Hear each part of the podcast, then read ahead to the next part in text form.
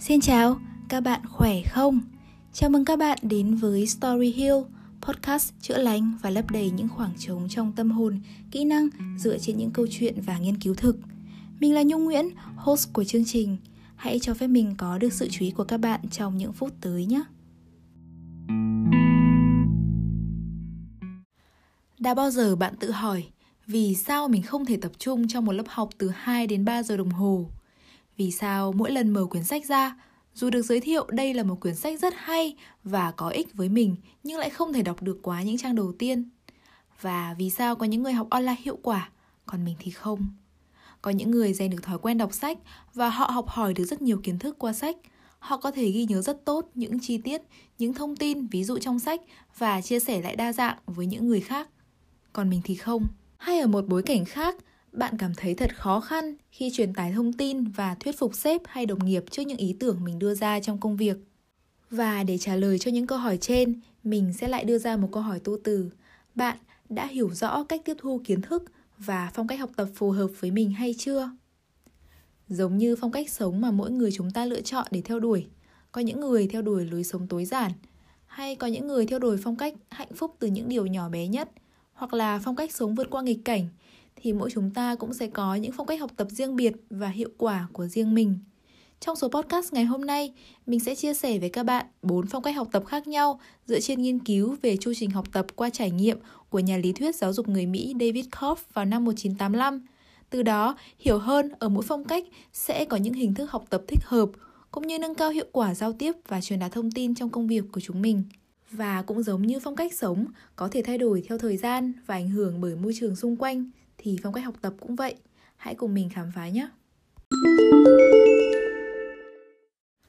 Trước khi đến với bốn phong cách học tập, mình muốn chia sẻ một câu chuyện ngắn từ bản thân khi tình cờ và bắt đầu rèn luyện thói quen đọc sách. Hồi mình còn đi học, thú thật với các bạn, trong tất cả các bộ môn mình học thì mình có thể nói là tự tin nhất là môn văn. Có thể cũng bởi vậy nên là mọi người xung quanh sẽ nghĩ mình là một đứa đọc sách khá nhiều và mỗi dịp sinh nhật thì đều tặng mình sách. Mình nhận được rất nhiều sách từ các bạn từ năm cấp 2 lên cấp 3, nhiều đến mức mà mình có nguyên một tủ sách đa dạng các chủ đề mà các bạn tặng cho mình. Nhưng mà rất tiếc là thời điểm đó thì mình lại không có hứng thú trong việc đọc sách, nên là mình cứ để những cái quyển sách đó trên giá vậy thôi. Và hồi ấy thì mình cảm thấy là khi cần học một cái điều gì đó thì mình sẽ thường lên YouTube để xem hướng dẫn cách làm cũng như đi hỏi han mọi người để lắng nghe chia sẻ hay là lắng nghe kinh nghiệm từ mọi người chứ chưa có thói quen tìm tới sách. Thế nhưng khi lên đại học, mình buộc phải đọc nhiều hơn vì hầu hết kiến thức đều là những cái điều rất mới và nếu không đọc sách, không đọc giáo trình thì mình sẽ không hiểu gì cả. Thế nhưng mà việc đọc lúc đó cũng mới chỉ dừng lại ở việc là ép buộc theo hướng là mình cần phải đọc sách chuyên ngành để hiểu được bài mình đang học trên lớp và đi thi mà thôi. Rồi đến khi mình có công việc làm đầu tiên, có một lần công ty mình mời về một chuyên gia, một thầy giáo để chia sẻ nói về thói quen đọc sách cũng như là lợi ích khi đọc sách Hôm ấy thì mình đã cảm thấy được truyền cảm hứng và mình khí thế ngùn ngụt về nhà bắt tay chọn ngay lấy một quyển sách với một chủ đề mình đang hứng thú để đọc. Thế nhưng mà các bạn ạ, mình chỉ duy trì được thói quen này 3 ngày mà thôi, rồi lại bị cuốn vào những công việc khác. Và rồi mình sẽ lấy những cái lý do như là không có đủ thời gian để đọc sách trong một ngày Vì thời gian đó thì mình vừa cần phải đi học này, mình còn đi làm thêm, còn tham gia các hoạt động Và tối đến thì vẫn còn một công việc để mình làm đến đêm nữa Và mình luôn lấy đó là lý do để mình không có thói quen đọc sách Thế rồi khi mình học thạc sĩ, lại là một hoàn cảnh khiến mình cần đọc rất nhiều tài liệu. Thế nhưng có một sự khác biệt ở đây, đó là quản trị nhân lực là lĩnh vực mà mình muốn khám phá và tò mò với nó. Vậy nên khi được giáo sư trên trường giới thiệu những đầu sách thì mình cũng đã tò mò lên thư viện, tìm đúng những quyển sách đó và đọc. Và càng đọc thì mình lại càng hiểu ra nhiều điều lĩnh vực này. Điều đó khiến mình cảm thấy việc đọc sách lúc này không còn là gánh nặng nữa. Ngày trước mình luôn suy nghĩ và cứ quẩn quanh trong đầu một điều đó là Đọc sách mình biết là rất tốt, nhưng mình không có thời gian nên là mình cũng đành chịu thôi. Nhưng có lẽ cố hích lớn nhất tác động tới việc đọc sách chủ động của mình có lẽ là đợt 30 tháng 4 mùng 1 tháng 5 vừa qua khi mà chúng ta có một đợt nghỉ khá là dài và không thể đi đâu được. Thời điểm đó thì mình gặp khó khăn trong công việc, uhm, không phải nằm ở chuyên môn mà nằm ở tinh thần. Thời điểm đó thì mình hay thắc mắc không biết là mình có đang đi đúng hướng không, không biết đây có phải là công việc thực sự phù hợp với mình không, hay là không biết là mình đã làm đủ tốt chưa. Và lúc đó thì mình cảm thấy mất động lực khi đi làm Một phần cũng bởi work from home nữa nên là mình không có cơ hội được tương tác nhiều với mọi người trong công ty Thế là một ngày khi mà mình đang đi quanh nhà và mình dừng chân ở giá sách có một quyển sách mới nhất mà mình được nhận, đó là cuốn Nhà lãnh đạo không chức danh. Mình được tặng khi tham gia nộp đơn ứng tuyển vào một công ty và họ sẽ gửi tặng sách và thiệp cho ứng viên tham gia phỏng vấn. Điều này khiến mình cảm thấy rất có cảm tình. Vậy là mình đã dành một ngày để thử đọc hết một phần ba cuốn sách. Và ôi, mình đã được giải thoát các bạn ạ. Như là những cái băn khoăn của mình về tâm lý trong công việc lúc đó được hồi đáp và được xoa dịu. Cụ thể hơn về cuốn sách này thì có lẽ mình sẽ chia sẻ ở một số podcast sau. Thế nhưng điều mình muốn nhấn mạnh ở đây đó là đọc sách cũng là một hình thức học tập mà bạn sẽ lựa chọn và cảm thấy phù hợp ở một hoàn cảnh nhất định. Khi bạn thực sự cần, bạn muốn tìm tới và bạn tiếp cận nó đúng lúc, đúng thời điểm và đúng với nhu cầu của bạn. Trước đây mình không biết đến bao giờ mình mới tập được thói quen này. Thế nhưng bây giờ thì mình cảm thấy khá vui khi mà đã hoàn thành được một phần hai lượng sách mà các bạn tặng mình suốt từ hồi cấp 2 tới bây giờ rồi. Nói vậy thôi, trong quá trình làm việc hiện tại, khi mình tìm hiểu sâu hơn về phương pháp học tập và tiếp cận kiến thức, mình hiểu rằng tri thức khởi nguồn từ trải nghiệm và kinh nghiệm thực tế, nghĩa là nó luôn cần được tái tạo chứ không chỉ dừng lại ở việc học tập, ghi chép hay nhớ lại những gì đã xảy ra. Và dựa trên chu trình học tập qua trải nghiệm của nhà lý thuyết giáo dục Koff, ông chỉ ra rằng một người học hiệu quả sẽ đi qua 4 giai đoạn từ việc trực tiếp thực hành, làm thử, sau đó đến thực hiện phản chiếu, suy ngẫm và đặt ra các câu hỏi để lật lại vấn đề như vì sao lại như vậy? Vì sao lại chọn A chứ không phải chọn B? Hay là vì sao lại kết luận như thế? Từ đó ta đến với bước 3, đó là có thể khái quát hóa để rút ra những khái niệm cốt lõi và hệ thống lại để trở thành kiến thức của bản thân mình. Sau cùng, bước 4 là khi ta có thể áp dụng những kiến thức tự đúc kết này vào thực tế để kiểm nghiệm lại tính đúng sai và quyết định xem những điều này có thể trở thành đầu vào cho một chu trình học tập mới hay không. Cứ như vậy thì quá trình này sẽ diễn ra liên tục cho tới khi người học đạt được mục tiêu đã đề ra. Dựa trên chu trình học tập trải nghiệm này, hai nhà khoa học Honey và Mumford một năm sau đó đã phát triển ra một bảng hỏi để xác định bốn phong cách học tập đặc trưng mình đã gắn đường link bằng hỏi này ở mục mô tả của số podcast hôm nay để sau đó các bạn có thể làm thử và xác định được đâu là phong cách học tập của mình trong bốn phong cách này nhé. Để dễ hình dung và liên tưởng tới bốn phong cách học tập này, bạn hãy cùng mình thử tưởng tượng tới câu chuyện của một cậu bé tên là Ken và muốn học bơi. Với phong cách thứ nhất, cậu bé Ken sẽ yêu thích xuống nước, hào hứng nhảy ngay xuống nước để trải nghiệm và rút kinh nghiệm cho bản thân mình sau đó. Phong cách này gọi là activist, có nghĩa là người hoạt động Người theo phong cách activist là người thích học bằng việc thực hành ngay những trải nghiệm cụ thể, có xu hướng hành động trước, sau đó mới suy nghĩ về mục đích cũng như kết quả những điều mà họ mong muốn đạt được. Họ cũng chưa cần quan sát, học hỏi từ kinh nghiệm từ người đi trước hay tham khảo các mô hình, lý thuyết nền tảng đã được đúc rút từ trước đó, mà họ sẽ học dựa trên trải nghiệm và sai lầm do mình mắc phải. Nhưng vấn đề được nêu ra một cách cụ thể trên góc nhìn của chính bản thân họ. Những người có phong cách học tập này thường cảm thấy hào hứng và thích thú khi tham gia vào các trải nghiệm, cơ hội thực hành hoàn toàn mới mẻ và nhiều thử thách. Vậy nên một ngày của họ sẽ ngập tràn những điều mới lạ. Khi một ý tưởng mới được áp dụng trở thành cũ và có tính lặp đi lặp lại thì họ sẽ không ngại để thử nghiệm với những ý tưởng khác phía sau. Người theo phong cách này được khuyến khích tham gia vào những trải nghiệm có tính thách thức và mở ra cơ hội khi họ được yêu cầu tìm hiểu tận cùng của một vấn đề và làm việc với những người khác để cùng nhau brainstorming và giải quyết những vấn đề hay giải bài tập. Họ sẽ học tập kém hiệu quả khi tham gia nghe những buổi diễn thuyết dài, thiếu tính tương tác, hoặc đọc sách, hoặc phải nghe những sự giải thích dài dòng. Dành thời gian cho việc đọc hiểu, lắng nghe và tự mình suy ngẫm cũng là điều trở nên không hiệu quả với người theo phong cách học activist Cuối cùng, việc phân tích một khối lượng lớn dữ liệu và làm theo quy trình đã được sắp xếp từ trước cũng sẽ ngăn cản khả năng học hỏi của họ.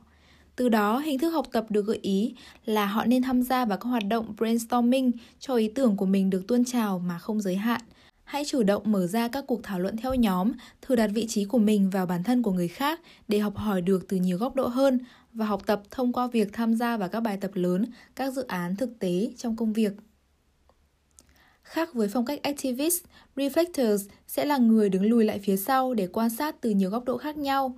Đây là phong cách nhà suy ngẫm. Quay về câu chuyện cậu bé Ken học bơi, cậu bé sẽ chưa xuống nước ngay mà sẽ đứng trên bờ, khoanh tay chăm chú quan sát cách bạn bè, anh chị bơi ra sao, như thế nào, làm sao để duy trì nhịp thở đều đặn hay làm sao để nổi trên mặt nước lâu được như vậy. Cậu bé sẽ quan sát và đặt ra các câu hỏi vì sao lại như vậy, từ đó đúc rút ra kết luận cho bản thân mình trước khi đi tới hành động. Đây là biểu hiện của người theo phong cách reflectors, khá cẩn trọng và suy nghĩ kỹ lưỡng trước khi hành động. Họ muốn có những chia sẻ và đúc rút trước khi thực sự bắt tay vào công việc thực tế của mình.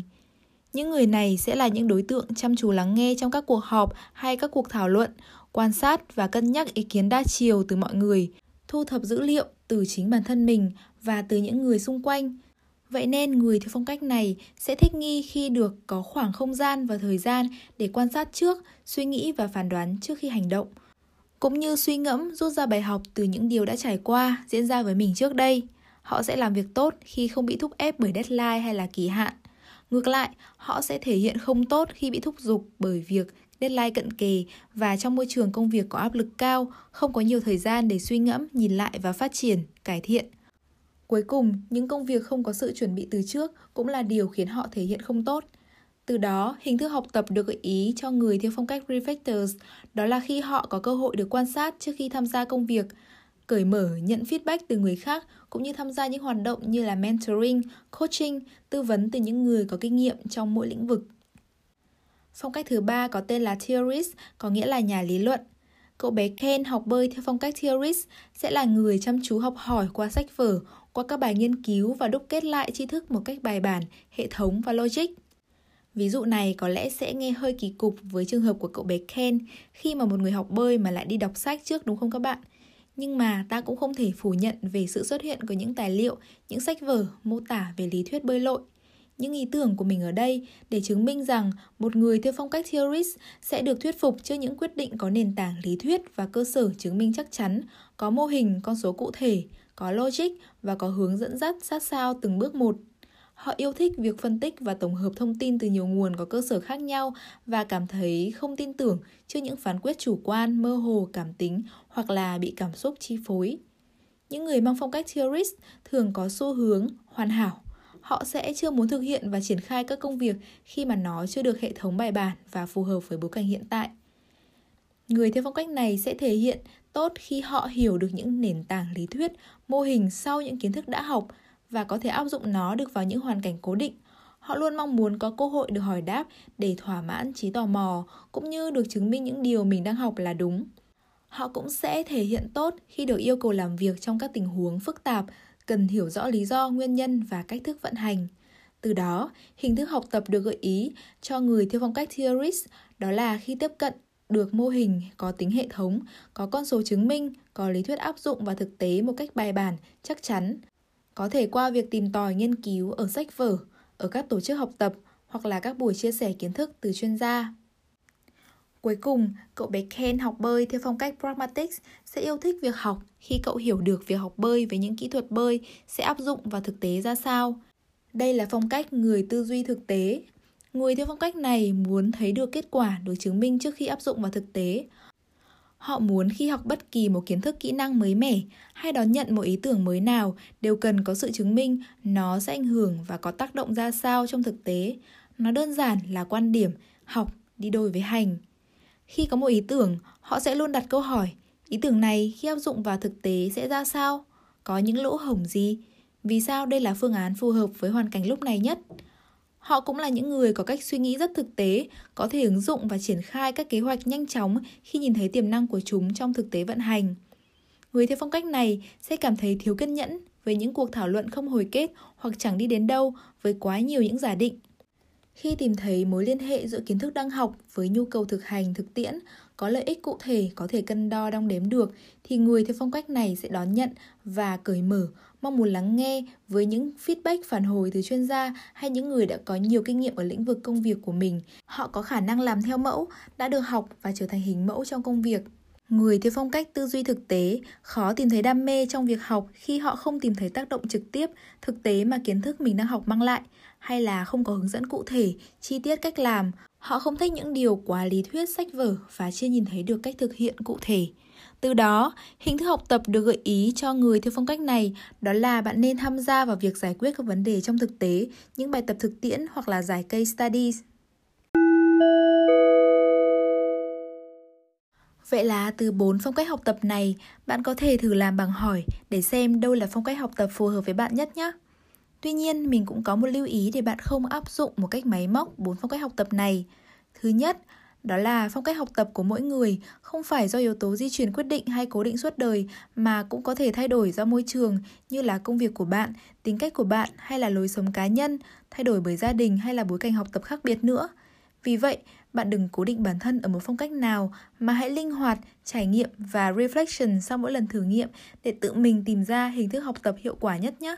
Bên cạnh đó, hãy thử đổi mới và đừng giới hạn bản thân ở từng ấy phương pháp học tập. Ví dụ như từ khi đi học cho tới khi đi làm và sau đó nữa, chúng ta đừng nên cố định bản thân ở một phong cách riêng biệt nhé. Ví dụ như mình trước đây, khi biết tới một điều gì đó thì mình thường sẽ có thói quen là muốn thử ngay. Ví dụ như là khi xem xong một clip hướng dẫn làm bánh thì mình thường hay có thói quen là dù chưa kết thúc thì mình sẽ cố gắng tua tua thật nhanh để có thể bắt tay vào làm bánh ngay. Nhưng dần dần sau đó, mình có thói quen là sẽ xem nhiều nguồn làm bánh với các công thức có sự thay đổi khác nhau, sau đó sẽ ra giảm để có được công thức mà đối với mình là hoàn hảo nhất. Nhưng thời gian gần đây thì mình bắt đầu thử đọc về lý do vì sao mình lại sử dụng nguyên liệu này mà không sử dụng nguyên liệu kia vào một công thức làm bánh một cách bài bản hơn và khi hiểu sâu hơn về nó thì mình cảm thấy là việc nướng bánh của mình trở nên tự tin hơn rất nhiều. Thứ hai, đó là mỗi người sẽ có những khuynh hướng giống với một tới hai phong cách học tập. Tuy nhiên thì việc cân đối áp dụng cả bốn phong cách này sẽ giúp bạn có được hiệu quả học tập tốt nhất. Ví dụ như nếu bạn có xu hướng học tập thiên về phong cách activist, muốn thử nghiệm trước khi quyết định thì việc tham gia dự án thực tế có thể chiếm từ 75 đến 80% thời gian bạn dành để học, nhưng vẫn nên có từ 10 tới 20% thời gian để quan sát và học hỏi kinh nghiệm từ những người đi trước theo phong cách reflectors hay tìm kiếm các mô hình, framework đã được chứng minh theo phong cách theorist để việc thực hành hiệu quả và tối ưu hơn. Dựa trên 4 phong cách học tập này, mình cũng muốn chia sẻ thêm hai góc nhìn nữa. Đầu tiên, đó là việc bạn hãy cảm thấy tự tin trong quá trình học tập của mình – bởi mỗi người sẽ có những điểm mạnh và có những phong cách tiếp thu kiến thức và xử lý thông tin khác nhau. Vậy nên đừng so sánh bản thân mình với ai khác, cũng đừng nản lòng khi thử áp dụng cách học của người này cho là hiệu quả nhưng với mình thì lại không. Điều quan trọng được đúc kết từ kết luận của ông Koff cho rằng learning is the process whereby knowledge is created through the transformation of experience.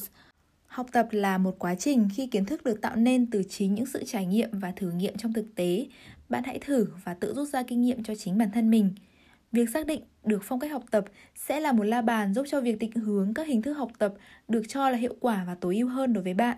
Nhưng quan trọng vẫn là bạn cần phải thử nghiệm, áp dụng và tự điều chỉnh tỷ lệ phù hợp ở mỗi hình thức học tập này nhé. Bên cạnh đó, khi biết rằng mỗi người có những nhu cầu tiếp cận thông tin khác nhau, bạn hãy thử điều chỉnh phong cách truyền đạt thông tin của mình để đạt được hiệu quả giao tiếp tốt hơn xem sao. Ví dụ như một người sếp theo phong cách theorist, với mỗi ý tưởng bạn nêu lên, họ sẽ được thuyết phục nếu như bạn chứng minh được những ý tưởng này xuất phát từ cơ sở khoa học nào, đã được chứng minh ra sao hoặc đã được sử dụng ở nhiều nơi và mang lại hiệu quả như thế nào. Vậy nên, hãy đưa những thông tin này lên trước bản kế hoạch để thu hút sự quan tâm của họ trước khi trình bày chi tiết những ý tưởng của bạn. Trong bối cảnh chuyển dịch nhanh chóng như hiện tại, theo như trải nghiệm của mình, không phải người quản lý nào cũng đủ dành thời gian để lắng nghe và hiểu hết những điều bạn muốn truyền tải đâu. Vậy nên hãy sắp xếp và nắm đúng cơ hội nha. Ngược lại, nếu đồng nghiệp của bạn theo phong cách pragmatics muốn hiểu ngay về những ý tưởng này sẽ được áp dụng vào thực tế ra sao, Vậy nên bạn đừng dành thời gian đầu để chia sẻ những khái niệm trừu tượng hay những nguồn gốc dữ liệu mà bạn có được, mà họ muốn nghe về kết quả về thực tế khi triển khai sẽ có những rủi ro hay có những lợi ích gì trước cơ. Nếu một người chỉ trình bày thông tin một chiều mà chưa nắm được nhu cầu lắng nghe của bạn, nói những điều bạn không coi là ưu tiên thì bạn cũng sẽ không muốn lắng nghe và nhẹ nhàng lảng tránh tới một chỗ khác, phải không nào? Wow, vậy là tập podcast số 3 trong series Skills Up đã đến hồi kết rồi. Mình hy vọng sau số này, các bạn có thể dành thời gian lắng nghe nhiều hơn bản thân mình, xác định rõ hơn phong cách học tập cũng như hình thức tiếp nhận kiến thức, thông tin phù hợp với mình nhất. Để từ đó, việc học tập và phát triển bản thân sẽ là chặng đường của đam mê, tò mò và sự thú vị nhé. Cảm ơn bạn đã dành thời gian lắng nghe và suy nghĩ cùng với mình. Đừng quên cho mình biết cảm nhận của bạn cũng như chia sẻ những câu chuyện đời thực từ chính bạn qua form đính kèm để chúng mình có thể chia sẻ và giúp nhau tốt hơn mỗi ngày nhé. Hẹn gặp lại các bạn ở những số phát sóng tiếp theo. Còn bây giờ, chúc các bạn với những điều tốt đẹp nhất và thật bình an. You know.